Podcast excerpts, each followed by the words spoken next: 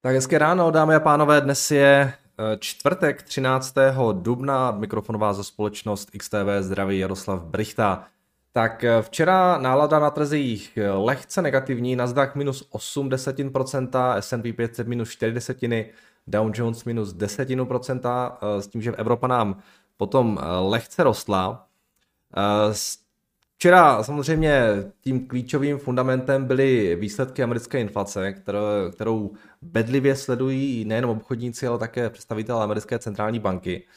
Eh, ta čísla vypadala následovně. Inflace nám v Americe vlastně meziročně zpomalila z 6% na 5, čekalo se 5,1, takže to bylo docela fajn. Eh, meziměsíčně ten růst byl dokonce pouze 0,1%, čekalo se 0,2%. 0,1% to byl nejnižší meziměsíční růst za poslední 12 měsíců, takže to bylo taky docela fajn. Jádrová inflace meziměsíčně podle očekávání plus 0,4% a e, i ten meziroční růst jádrové inflace byl podle očekávání 5,6, což znamená, že jsme z 5,5 lehce zrychlili. Takže um, relativně dobrá čísla, i když samozřejmě ta jádrová inflace pořád jako není to úplně ono. Chtělo by to, by, chtělo by to aby i ona začala růst meziměsíčně o ty 0,2%. To se zatím neděje, eh, ten hlavní problém eh, zůstává nepřekvapivě i nadále shelter, to znamená ta složka toho bydlení, která tvoří asi zhruba třetinu eh, toho spotřebitelského koše. Když se podíváte, tak shelter meziměsíčně 0,6%, to je pořád moc. Samozřejmě je to méně než těch 0,7, 0,8 v těch minulých třech měsících, takže aspoň tohle je takové lehce pozitivní, ale tohle samozřejmě potřebuje výrazně klesnout, aby se ta situace stabilizovala hlavně v těch službách. Co je pozitivní, tak, je, tak byly potraviny, 0% růst meziměsíční, jinak tam máme energie, minus 3,5% meziměsíčně, tam teda hlavně pohonné hmoty klesaly 4,6%. Je další věcí, nové vozy plus 0,4, ojeté vozy minus 0,9, oblečení plus 0,3 a tak dále. Takže ten obrázek inflace prostě pořád je problematická ta, ten sektor služeb, když se podíváte na tady tenhle ten graf. Ale eh, pozitivní je věc, že nám ty služby, ten meziroční růst nám klesnul z na 4,2 na 4,1 a dokonce tady už máme ty, co to je energie, ty už jsou dokonce v záporu meziročně, eh, potraviny nám snad teda budou i nadále stagnovat a i tady se to může trošku uklidnit, takže ty služby hlavně uh, tam, tam uh, je uh, zakopaný pes. Takže inflace včera byla, řekněme, taková lehce pozitivní, možná bych řekl, ale, ale pořád prostě čekáme na tu jádrovku, aby se nám začala trošičku více snižovat. Jinak včera potom jsme se dočkali ještě také minutes z toho posledního zasedání americké centrální banky, které byly zveřejněny včera v 8 hodin večer. A tady eh, Potom, co tak jako mě zaujalo, tak výhled proudu sazeb do dalších měsíců už nebyl tak jednoznačný jako minulé. Eh, zejména samozřejmě ve světle těch problémů eh, v bankovním sektoru po pádu Silicon Valley Bank. Představitelé Fedu řešili případné utažení úvěrových standardů, které ty problémy v bankovním sektoru můžou můžou způsobit, které by samozřejmě potom ekonomiku mohly trošičku více přidusit. A lidi z Fedu nyní, ten, ty Fed, Fed stav nyní predikují mírnou recesi, která by mohla začít koncem letošního roku. A z Minic nevyzněl žádný jako specifický signál ohledně květnového zasedání americké centrální banky. Takže máme za sebou tohle plus e, tu inflaci a když se podíváme na to, jak momentálně trh vnímá to květnové zasedání Fedu, tak pořád je tam určitá šance na to, že by to zvýšení sazeb mohlo přijít. Jo, je tam ta, uh, ta implikovaná sazba je nějakých 5,05. Uvidíme. Necháme se překvapit. Uh, je to za nevím, nějaké tři týdny možná. Uh, uvidíme, s čím na nás americká centrální banka vyrukuje. Jinak stále platí, že trh počítá s tím, že by měly ty sazby klesat už v průběhu letošního roku, alespoň teda o 25 bazických bodů, možná o 50. Tak bude zajímavé sledovat samozřejmě ten další vývoj, ale Fed, uh, Fed uh, je trošičku teďka zatím očekává, nebo respektive to, to, co naznačuje Fed, tak pořád platí, že je zatím, co očekává tržní konsenzus. No, jinak když se podívám na ty uh, včerejší, na ten, na ten včerejší vývoj akcí, tak na S&P 500 sektorově ta situace vypadala následovně, žádný se sektorů nerostlo více než procento a více než procento nám ztrácel pouze consumer discretionary sektor. A pokud jde o jednotlivé uh, tituly v tom indexu, tak z těch největších pohybů včera Amazon minus 2%, Tesla minus 3,3%, Nvidia minus 2,4%, uh, Target minus 3,5%, tady máme Uh. Discovery minus 5,8, včera teda představili tu, tu novou službu Max, jsme tady včera řešili. Uh, že nějaké zajímavé pohyby tam byly. Uh, uvidíme, jaký bude ten vývoj v těch nadcházejících dnech. Uh, v pátek připomínám, že nám začíná ta výsledková sezóna a budou tam reportovat i uh, už velké americké banky. Jinak z další věcí, co tady mám, tak dnes ráno reportovala výsledky Čína, Eh, výsledky eh, zahraničního obchodu, obchodní bilance, tam bylo docela velké překvapení, protože jim eh, ta obchodní bilance jako byla výrazně nad, nad, nad koncenzem, čekalo se nějakých 40 miliard dolarů, bylo to nějakých 88, s tím, že exporty jim rostly o 14,8% meziročně. Čekalo se, že se budou propadat o 7% a importy jim klesaly o procento a půl, čekalo se, že budou klesat o 6,4%, takže zahraniční obchod výrazně nad očekáváním. Um, možná v z nějakých signálů, že ta čínská ekonomika se postupně uh, zvedá. Potom uh, docela, když jsme u té Číny ještě, tak uh, včera č, uh, hodně docela klesaly ty čínské tituly, jako třeba Alibaba, JD, Tencent, Baidu, další technologie.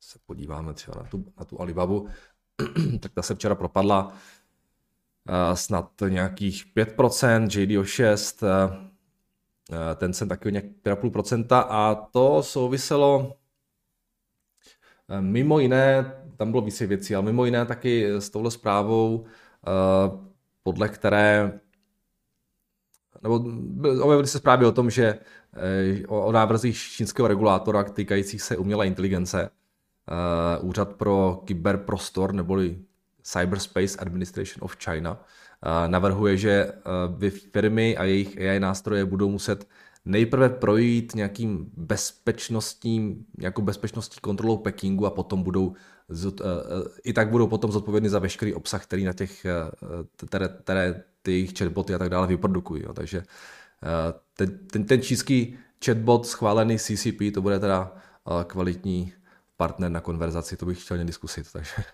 takže eh, tohle trošičku, eh, s tím, že ještě tu babu eh, taky možná trošku potrápil report od Financial Times, podle kterého Softbanka prý prodala skoro celý podíl v Alibabě.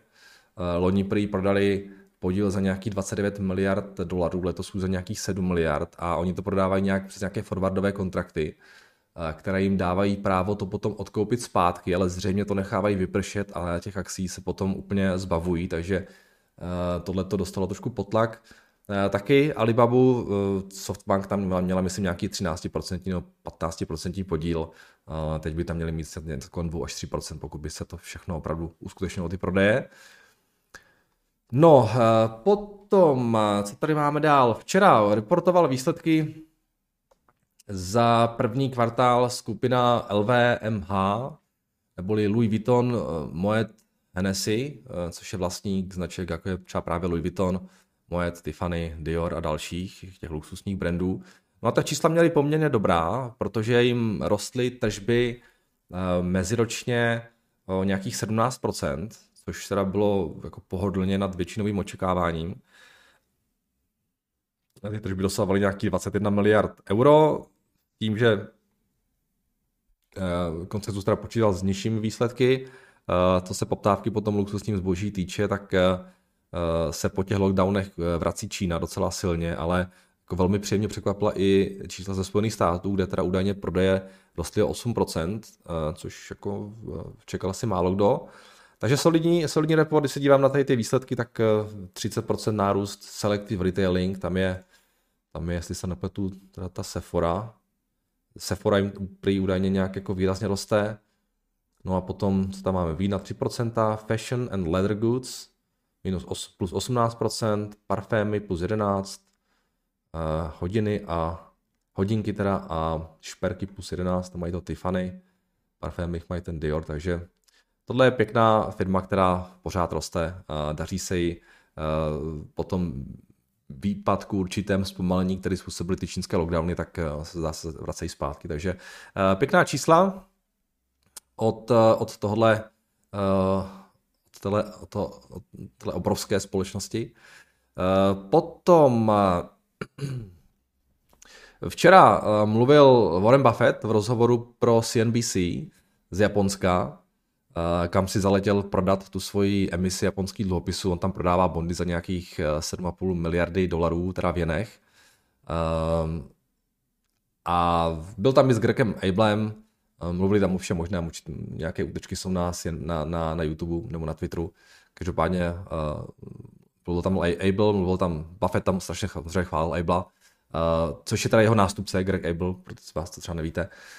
A údajně teda uh, má na starosti nejenom, nejenom Berkshire Hathaway Energy, ale taky všechny non-insurance operace u společností a také BNSF, což je ta jejich železnice, která údajně šlape jako hodinky, nebo údajně určitě šlape jako hodinky, takže zdá se nějaká příprava možná, už, už Abel jezdí s Buffettem takhle, minulý rok byl i na, té, na, té, uh, na tom shareholder meetingu, teď tam bude asi taky, takže možná nějaká postupné příprava na to, aby eh, na předávání eh, žezla. Takže to bylo docela zajímavé. Eh, potom včera American Airlines zveřejnili guidance na první kvartál a akcie společnosti se potom propadly o nějaký 10%, protože Aerolinka zveřejnila slabší guidance, než se očekávalo, který naznačoval, naznačoval nižší zisk, než jaký byl konsenzus. No a to je více méně ode mě všechno. A až teda na jednu věc, prosím vás, to si nemůžu odpustit. Já nevím, jestli to sledujete, ale já se tím strašně bavím. Uh, je nový skandál uh, ohledně Anheuser-Buše, uh, což je vlastník uh, mimo jiné také nejprodávanějšího amerického piva Bud Light. A oni zveřejnili Oni zveřejnili novou plechovku. Teďka, teďka v Americe probíhá March Madness, což je univerzitní basketbal a oni k tomu, to, tomu této události zveřejnili novou plechovku, kterou, na kterou dali obličej, obličej, jak se jmenuje tady tenhle, Dylana Mulvaneyho, což je nějaký prostě transexuál populární v Americe a který k tomuhle tomu natočil video. A pojďme si to pustit. To video vypadá takhle.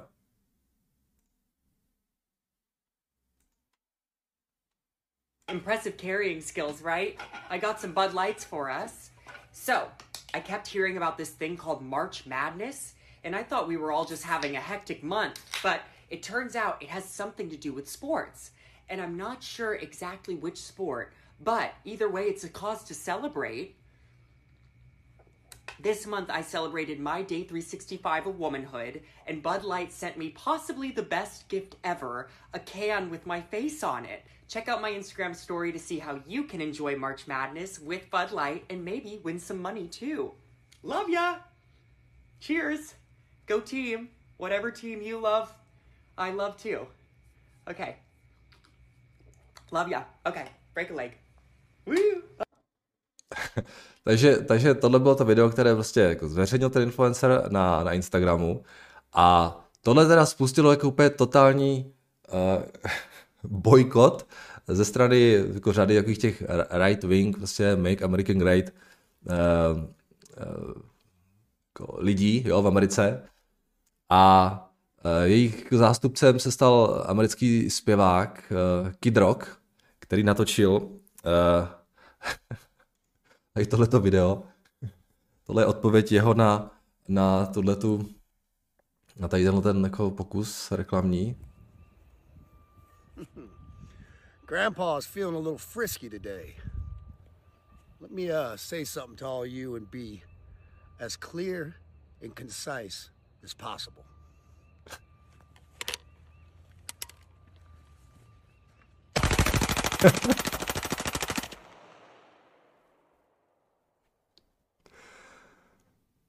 fuck Bud Light fuck Anheuser-Busch. Have a terrific day. Ah, tohle je prostě Tohle je only in America, jo. Takže Bud Light prostě úplně totálně naštval, jako, naštval jako tohleto spektrum jejich Američanů, což jsou samozřejmě lidi, kteří si to kupují nejvíc, že jo. jo tady tohleto pivo. Uh, oni se to, Bud Light, respektive Anheuser-Busch už má prodej s tím, s tím Bud Light už nějakou dobu, ty prodeje asi klesají 10 let a vlastně oni chtěli udělat nějakou reklamní kampaň, která bude trošku více inkluzivní a takhle, takhle to dopadlo, že? Takže tyto lidi bojkotujou, co jsem tak četl, tak ten bojkot prej docela jako funguje. Už jsem viděl nějaký videa lidí, zástupců obchodních a tak dále, kteří, kteří hlásí, že prostě se to neprodává, že toho mají plné sklady. A to lidi začnou nakupovat, protože jinak jako přijdou o práci, tak to ty, ty, ty, ty věci. Uh, mezi tím prostě Anheuser-Busch uh, klesá o nějakých 6% za posledních pět dnů od té doby, co se to všechno tak nějak jako uh, začalo jako sledovat. Takže i tyhle ty věci přináší uh, uh, sledování situace na akciovém trhu. Uh, uvidíme, jakým způsobem se to dál vyvine. Tyhle ty bojkoty většinou nejsou úplně moc jako účinné, ale tady to vypadá, že by to možná i trošku bolet, trošku bolet mohlo, takže jenom taková zajímavost na závěr, že mě to strašně jako pobavilo tady tohle. Uh, říká se, uh, každá reklama, nebo jak to je, i špatná reklama je taky reklama nebo něco takového, nebo anglicky to je there is no such a thing as a bad publicity.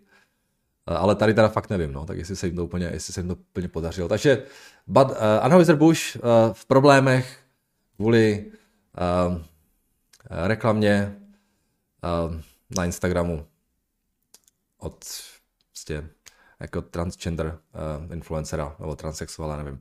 Takže, takže tak jenom pro zajímavost. Dobrý, jinak toho víc nemám k tomu včerejšku. Uh, to se týče dneška, tak uh, z makrokalendáře tam máme ještě PPI, které bude zveřejněno odpoledne z Ameriky. Máme tam nějaké další věci z Evropy, průmyslovou produkci z Británie a tak dále. Každopádně tohle není úplně, úplně záživné makro.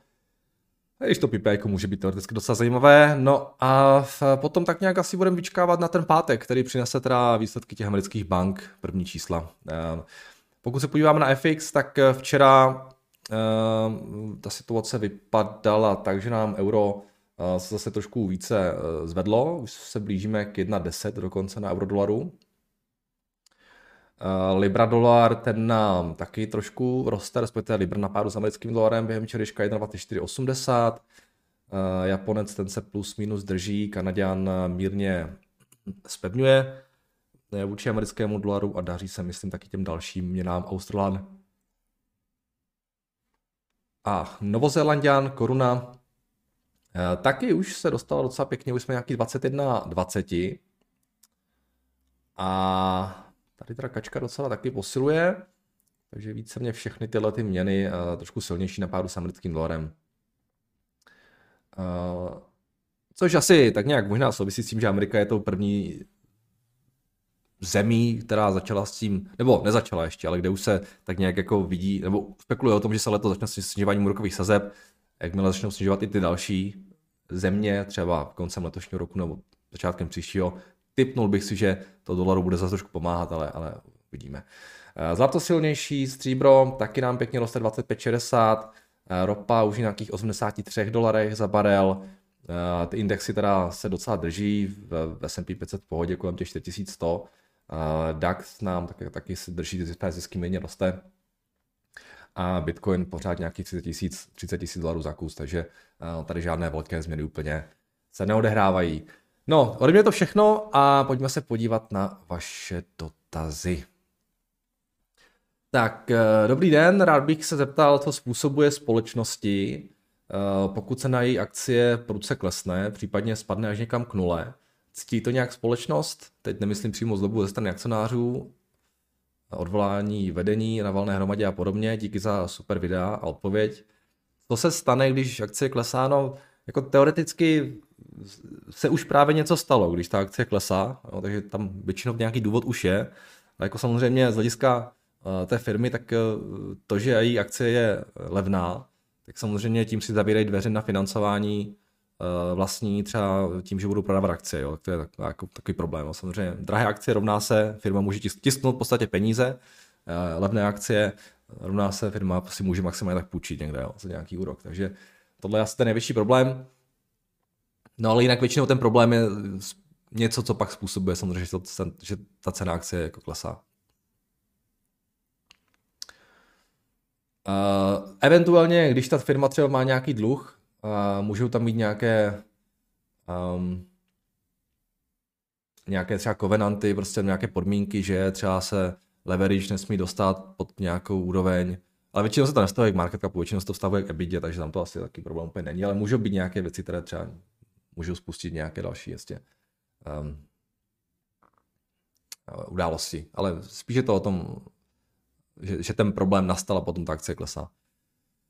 Tak, ahoj Jardo, Tomáš Vránka ukazuje v nejnovějším videu jeho portfolia graf Bloombergu, kde je zobrazeno časové rozložení splatnosti dluhu, kolik miliard dolarů má firma splatit v následujících letech. Znáš tu funkci, mohl bys tento graf ukázat pro nějakou zadluženou firmu, ideálně pro eh, Virgin Galactics? Jo, znám, tak eh, já tady občas ukazuju. Uh, no. A nevím, jestli Space něco má, tady, tady ti leti. Takže tam má nějaký dluh na sobě.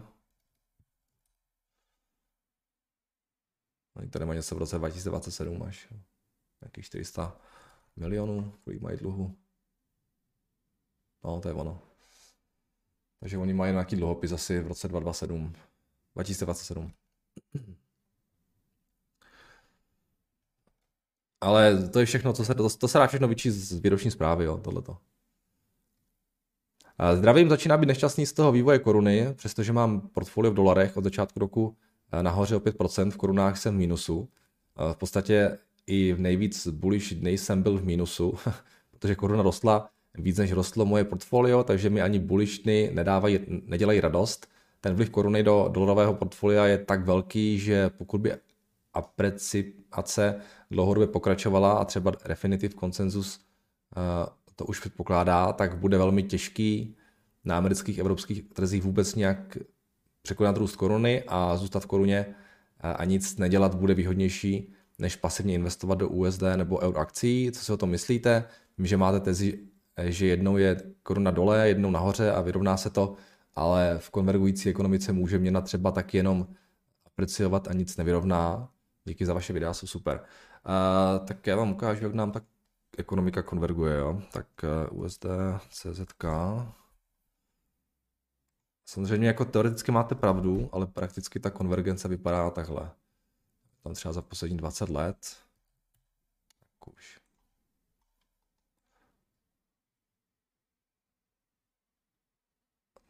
Uh, no tak. Monthly 20. No, tohle je ta konvergence, jo, takže uh, v roce 2003 jsme byli nějaký 28, v roce 2005 jsme byli nějaký 22, teď jsme 21. No samozřejmě, že, samozřejmě, že koruna může dál posilovat, může jít na 18 klidně, můžeme jít zpátky na 16, co já vím. Může se stát spousta věcí, ale, ale uh, jako co, co s tím chcete dělat? Jako, vy nevíte, kam ta koruna půjde, neví to nikdo. Uh, pokud budete jenom v korunách, tak jako to mi nepřijde jako úplně jako dlouhodobě rozumná investice samozřejmě, protože je to fiat měna, že? A, a jestli chcete nějak hedžovat, tak uh, teoreticky by to asi nějak zařídit šlo, uh, kdybych se nějak musel zamyslet nad tím, ale to vás bude stát peníze taky, takže pokud to bude do strany, tak uh, vy budete prodělávat na tom hedži. Takže um, já prostě jsem se rozhodl tohleto absolutně jako neřešit a opět ignorovat a a věřím tomu, že ten dlouhodobý horizont je a to, že jsem zainvestovaný v akcích, je lepší, než tady řešit nějaké hedge nebo být v koruně a, a přemýšlet o tom, jestli bude za rok na 18 nebo 23. A, takže radujte se z toho, že vám koruna posiluje, vy žijete v korunách, a vaše kupní síla vzhledem ke zbytku světa roste, vyděláváte v dolarech stále víc a víc, vaše nemovitost má vyšší cenu v dolarech, tak se radujte z tohoto. Jo? A uh, to, že vaše portfolio si tak nevede, tak uh, nemůže se všechno, uh, tak nemůže jít všechno podle plánu. Jo? Nemůžete na všem vydělávat. Jo? To byste byl za chvilku lepší než Warren Buffett. Takže já to mám takhle. Já se raduju, že bohatnu v korunách a, a korunu a dolary, prostě já to vůbec ne, a já ani nevím, jaké mám, já, já, to, já, já to vůbec nesleduju, prostě já to sleduju v dolarech, to portfolio. Takže koruny vůbec neřeším. Jo, a, jako co se děje? Vemte si, že jsme na 21.30, tam jsme byli v roce 2021, byli jsme tam v roce 2018, no, takže jako nic zásadního se tady neodehrává. Tak, uh, Dobrý den, chci se vás zeptat, začíná na americkém trhu panovat obava, že prudké zvyšování úrokových sazeb později způsobí deflaci. Fed na inflaci jde za mě příliš agresivně a očekává, že jejich opatření se projeví daleko rychleji, než jaká je skutečnost, jsou pravděpodobnost, jako pravděpodobnost dávat tomu, že vznikne deflace v USA, pokud Fed bude pokračovat prohlášení, které stanovil. Uh, jo, víte co, mě taky napadlo, že by to mohlo vést deflaci, ale já nevím, jaká je pravděpodobnost tohohle, ale uh, já osobně si myslím, že uh, je Fed teď trošičku jako víc agresivní, než by potřeboval být. Já, si, já mám takovou teorii, že jak zaspal s tou inflací v tom roce 21, 22, tak teďka samozřejmě za každou cenu nechce zaspat v tom její bránění a prostě jde, jde od té zdi ke zdi. Jo. Jednou nejdříve jako příliš laxní a teďka, teďka na druhou stranu příliš jako restriktivní. A uh, taky si myslím, že, že to trošku přehání, ale jako třeba se pletu, třeba mají pravdu oni, já, já fakt nevím, co bude dělat inflace v nadcházejícím roce a dvou. Um, a hlavně nějak tomu nepřizpůsobuju ty svoje, ty svoje strategie nebo ty svoje investice. I když je fakt, že mám trošku více hotovosti, protože nejsem úplně jako, nemám úplně jako velkou důvěru v to, a být to pro zainvestovaný. Navíc ty výnosy byly pěkné, vlastně, které jste tu, víno, tu, tu, tu hotovost mohli zaparkovat. Tak. Takže jo, myslím si, že nějaká šance na deflaci tady klidně je ale bude záležet samozřejmě na tom, jak moc eh, se Fedu porazí tu ekonomiku přidusit a um, to se asi dozvíme až v nadcházejících kvartálech. Jo. Já tak jako se dívám na to, že ten konsumer je stále velmi silný. Jo. Vemte si, že Fed vlastně, vemte si, v Americe mají všichni nabrané hypotéky za 2% na 30 let, takže vlastně uh, ten dopad vysokých sazeb se toho těch spotřebitelů vůbec netýká. Jo. Ale koho se týká ten dopad vysokých sazeb? No týká se hlavně těch, kteří mají dluh s nějakou, nějakou variable interest rates. To jsou většinou firmy, to jsou většinou právě nějaké ty, ty real estate věci a tak dále. Takže jako ten, ten dopad té utažené měnové politiky je strašně jako disproporční, kdy ten konsumer ho zase tak moc necítí, ale o to víc ho bude, a proto musí Fed držet ty sazby mnohem delší dobu na vyšších úrovních a o to víc ho budou cítit ti, kteří mají ten variable interest rate. Takže uh, uvidíme, kde se to jako začne projevovat. Um, nechám se překvapit ale říkám, nepřekvapilo by mě, kdyby, kdyby ta deflace třeba příští rok fakt jako byla. Uvidíme. Jako, byl bych fakt velmi překvapený, kdyby eh, z těch 9% se Fedu podařilo to krásně fakt jako dát až na ty 2% a tam by se to zastavilo. No. To by byly fakt dobří a spíš by to byla fakt jako náhoda, bych řekl. Takže uvidíme. Tak, uh, myslím, že bylo dobré, pokud jde zapnout mono na mikrofonu, ten zvuk hodně cestuje mezi levým a pravým kanálem. OK, díky za tip, zkusím to uh, checknout. Uh, zdravím Mardo, mohl bych poprosit o komentář na hlédnutí na American Airlines, co jim zveřejnili upravený výhled, ale žádná tragédie, nicméně skoro 10% minus. Uh, zároveň bych chtěl dotaz na Babu, tam jsem zaznamenal nějakou regulaci AI. Jo, tak to jsme řešili, tu Babu. Uh, ten American Airlines jsme se taky mm, jsme se o tom mluvili, pojďme se podívat fajn na tu jejich valuaci, ukažte. A...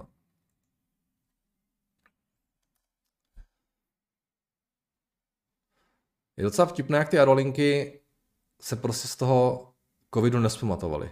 Víte si, že eh, před covidem jsme byli nějaký 29, teď pak jsme šli nějakých 10, teď jsme na 13.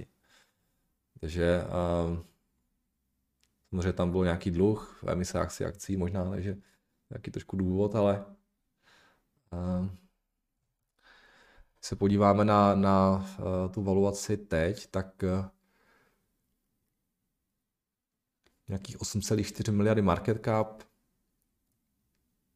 43 miliardy dluhu. Máme teda 8 miliard cash, v podstatě 43 miliard enterprise value u American Airlines a enterprise value před covidem byla 44. A takže oni vlastně jsou zpátky na tom EVčku, s tím ale, že mají více dluhu. A předtím dělali nějaké 2, miliardy, teď by se tam mohli dostat na nějakých na 6 letos, na nějaké 2, 2, v tom roce 2024, takže to i víčko je stejné vlastně, ale ta akce je levnější. No.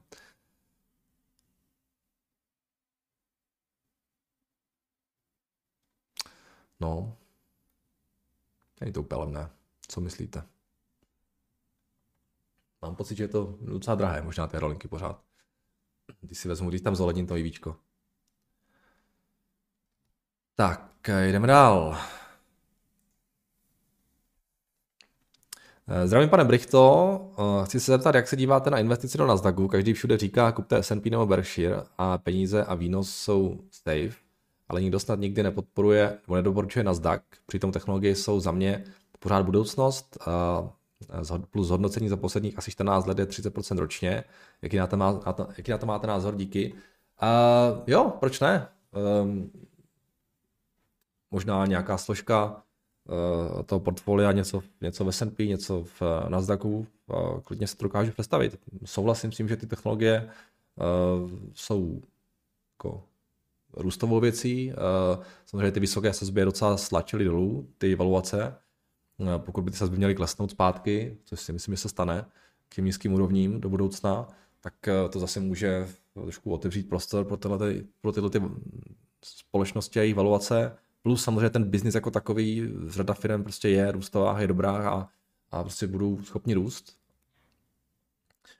Takže jo, um, já s tím nemám problém. Já mám taky uh, část portfolia v technologiích a myslím si, že řada firm prostě, že odsud bude přicházet ten, ten růst. Um, takže proč ne? Prosím pozrieť na Nio, tak nám tomu zkuste něco pěkného napsat, něco už jsme od nich dlouho neslyšeli. Tak a je tady jeden dotaz, maže mi to dotazy. Uh, dotaz, na, dotaz firma Tyson Foods versus uh, Calmain Foods. Dobrý den, Nardo, chtěl bych vás poprosit o váš názor, která z těchto dvou společností by se vám více líbila pro investici. První společnost je Tyson Foods, o které se tady bavíte často, takže ji asi nemusím představovat. A druhá firma je Calmain Foods, uh, která je americkým největším výrobcem čerstvých Eh, vajec a vaječných výrobků eh, v zemi eh, založená v roce 1969 již zesnulým Fredem R. Adamsem se sídlem v Jacksonu, Mississippi. Její vejce se prodávají většinou ve státech středního Atlantiku, středozápadu, jeho východu a jeho západu. Tvoří přibližně čtvrtinu spotřeby vajec v USA Společnost má 13% podíl na trhu ve výrobě vajec. V roce 2021 se řadí na první místo v seznamu nejlepších producentů vajec v USA. Existuje nějaký seznam nejlepších producentů vajec? Dobré. Uh, Calvin Foods má jeden provozní segment, kterým je výroba, třídění, balení, marketing a distribuce vajec ve skořápce. Uh, velice zajímavá jsou data, kde price earnings je 3,7 a forward price earnings je 9,7. Ještě více zajímavá je dividenda skoro 9%. Konkurenční výhodu v tomto případě nedokážu specifikovat, ale když byste byl tak hodný a koukal se do Bloombergu, tak z toho třeba výjdou ještě zajímavější data a informace. Předem moc děkuji za váš názor. Uh, Dušane, díky za dotaz. My jsme tady, myslím, kdysi měli. Uh, to, když ty vajíčka se prodávaly nějak strašně vysoko. Uh, konkurenční výhoda těch těch firm bude hlavně, to bude hlavně o tom scale, o, tom, o, tom, o, tom, o té velikosti. Eh, výroby a snad i nějaké efektivitě. Vím, že jak se vyvíjí ta cena vajec? Vím, že v loni to bylo strašné, se to řešilo egg prices. Egg price, no vidíte, 11 hodin stará zpráva. Ceny vajíček se propadly o 11% v březnu, takže už to asi jde dolů. Takže dokonce už i vajíčka nám začínají zlevňovat. Tak co, máme v Bloombergu ceny vajec, No jistě, že máme. Tak tady máme nějaké USDA Large Egg Prices Delivered to Warehouse.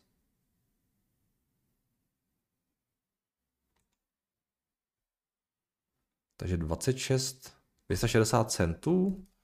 To bude za nějaký asi několik kusů, nebo já nevím, co to je. Každopádně... No, tady vidíte ty ceny vajec, jak vyrostly v tom loňském roce a teď se teda propadají. Ještě nejsou úplně tam, kde byli v tom roce 2021 a ani, ani by tam asi spadnout nemuseli, protože samozřejmě inflace eh, permanentně nějak zvyšuje eh, tu produkci, ale řekněme, že to ještě nějaký třeba propad na nějaký 200 může, může přijít. Takže Eh, tam byl velmi silný rok, proto mají ten vysoký, vysoký price earnings a teď se očekává, že ty ceny a ty tržby budou trošku dolů, takže ty, ty marže klesnou. Calmain. Uh, schválně, jo. Tohle jsou teda oni. Market cap nějaký 2,7 miliardy. Letos měli, no vlastně poslední 12 měsíců měli tržby 3 miliardy, což teda bylo výrazně, 98% nárůst proti, eh, proti tomu předchozímu období. Eh, před covidem dělali nějak 1,5 miliardy. 1,3, 1,5, 1 něco takového.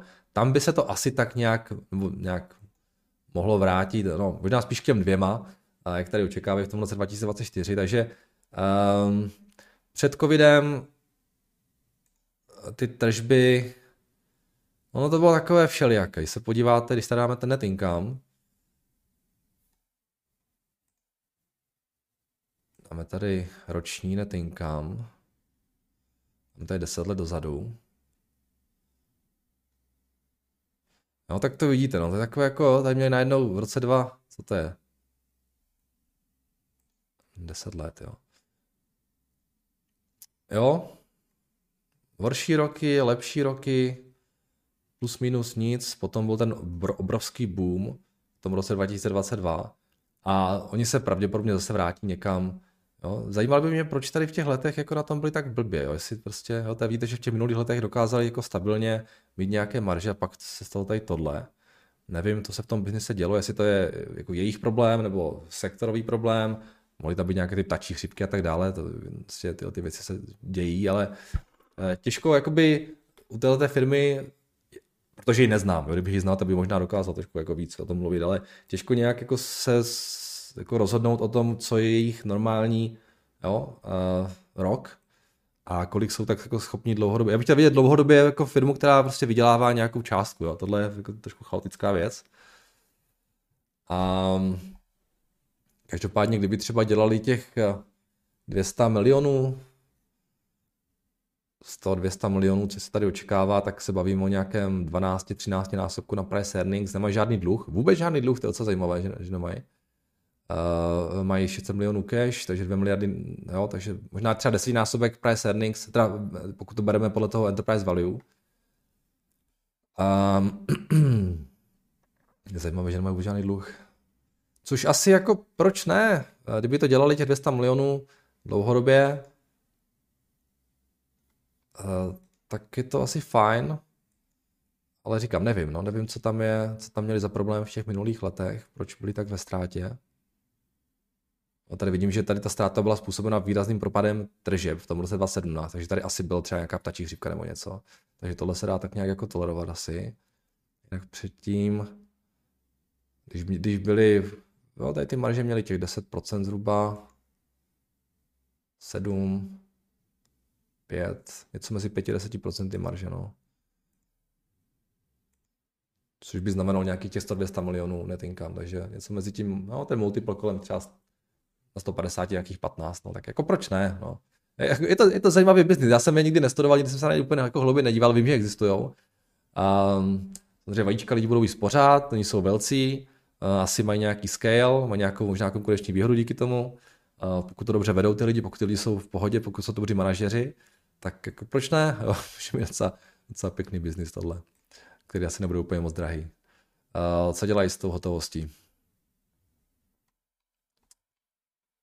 Dividendy tady nějaké nárazové asi mají. Akcie moc nekupujou. Takže nedělají nic, ty tu hotovost hromadili tak uh, vidíme, co s ním budou dělat dál. Vlastně nebudou dělat nějaké hloupé akvizice a vlastně budou to vracet akcionářům a pokud by to vraceli akcionářům, tak uh, proč ne? Tak jo, díky za zajímavý dotaz. Uh, a to je všechno. Takže děkuji za vaše dotazy. Já tady zítra nebudu. Zítra mám nějaké povinnosti s dětma, takže v pátek nejsem a uslyšíme se znovu až v pondělí. Tak se mějte krásně a v pondělí naslyšenou